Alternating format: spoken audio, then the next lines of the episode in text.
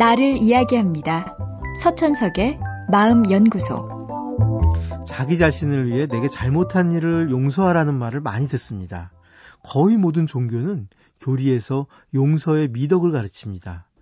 어찌 보면 수많은 종교가 용서를 강조한다는 것 자체가 용서가 얼마나 어려운지를 드러내는 증거이기도 합니다.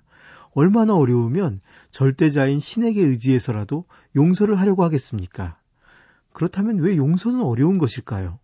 용서가 어려운 이유는 용서는 자신에 대한 배신이기 때문입니다. 스스로 생각해보면 자기는 분명 평균 이상의 좋은 사람인데 어떻게 그렇게 나쁜 일을 당할 수 있단 말인가? 피해를 입은 사람은 끊임없이 이런 질문을 통해 부조리한 상황에 대한 자신만의 답을 가지려고 합니다. 물론 답은 잘 나오지 않습니다. 그저 두 가지 방향 중 어느 한쪽으로 자신도 모르게 기울어집니다. 하나는 자기 스스로를 나쁜 일을 당해도 싼 한심한 존재라고 생각하는 것이고, 다른 하나는 상대가 진짜 나쁜 놈이어서 나같이 좋은 사람도 구별하지 못한다고 생각하는 겁니다. 앞의 태도를 가지면 스스로를 미워하게 돼서 우울증에 빠질 겁니다.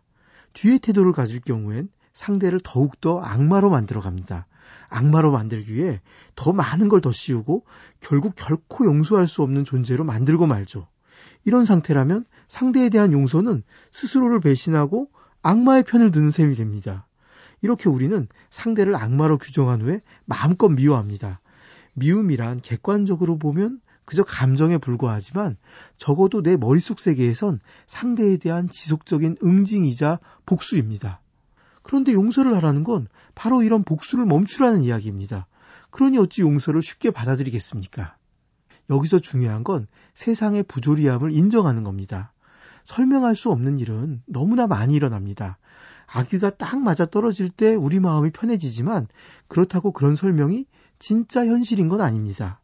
내가 입은 괴로운 상처 역시 마찬가지입니다.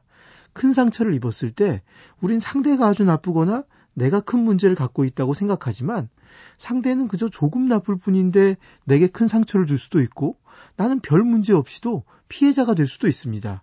누구의 잘못도 없는 상처도 얼마든지 있습니다. 이렇게 현실의 부조리함을 인정하는 건 우리를 혼란스럽게 하고 마음을 불편하게 합니다.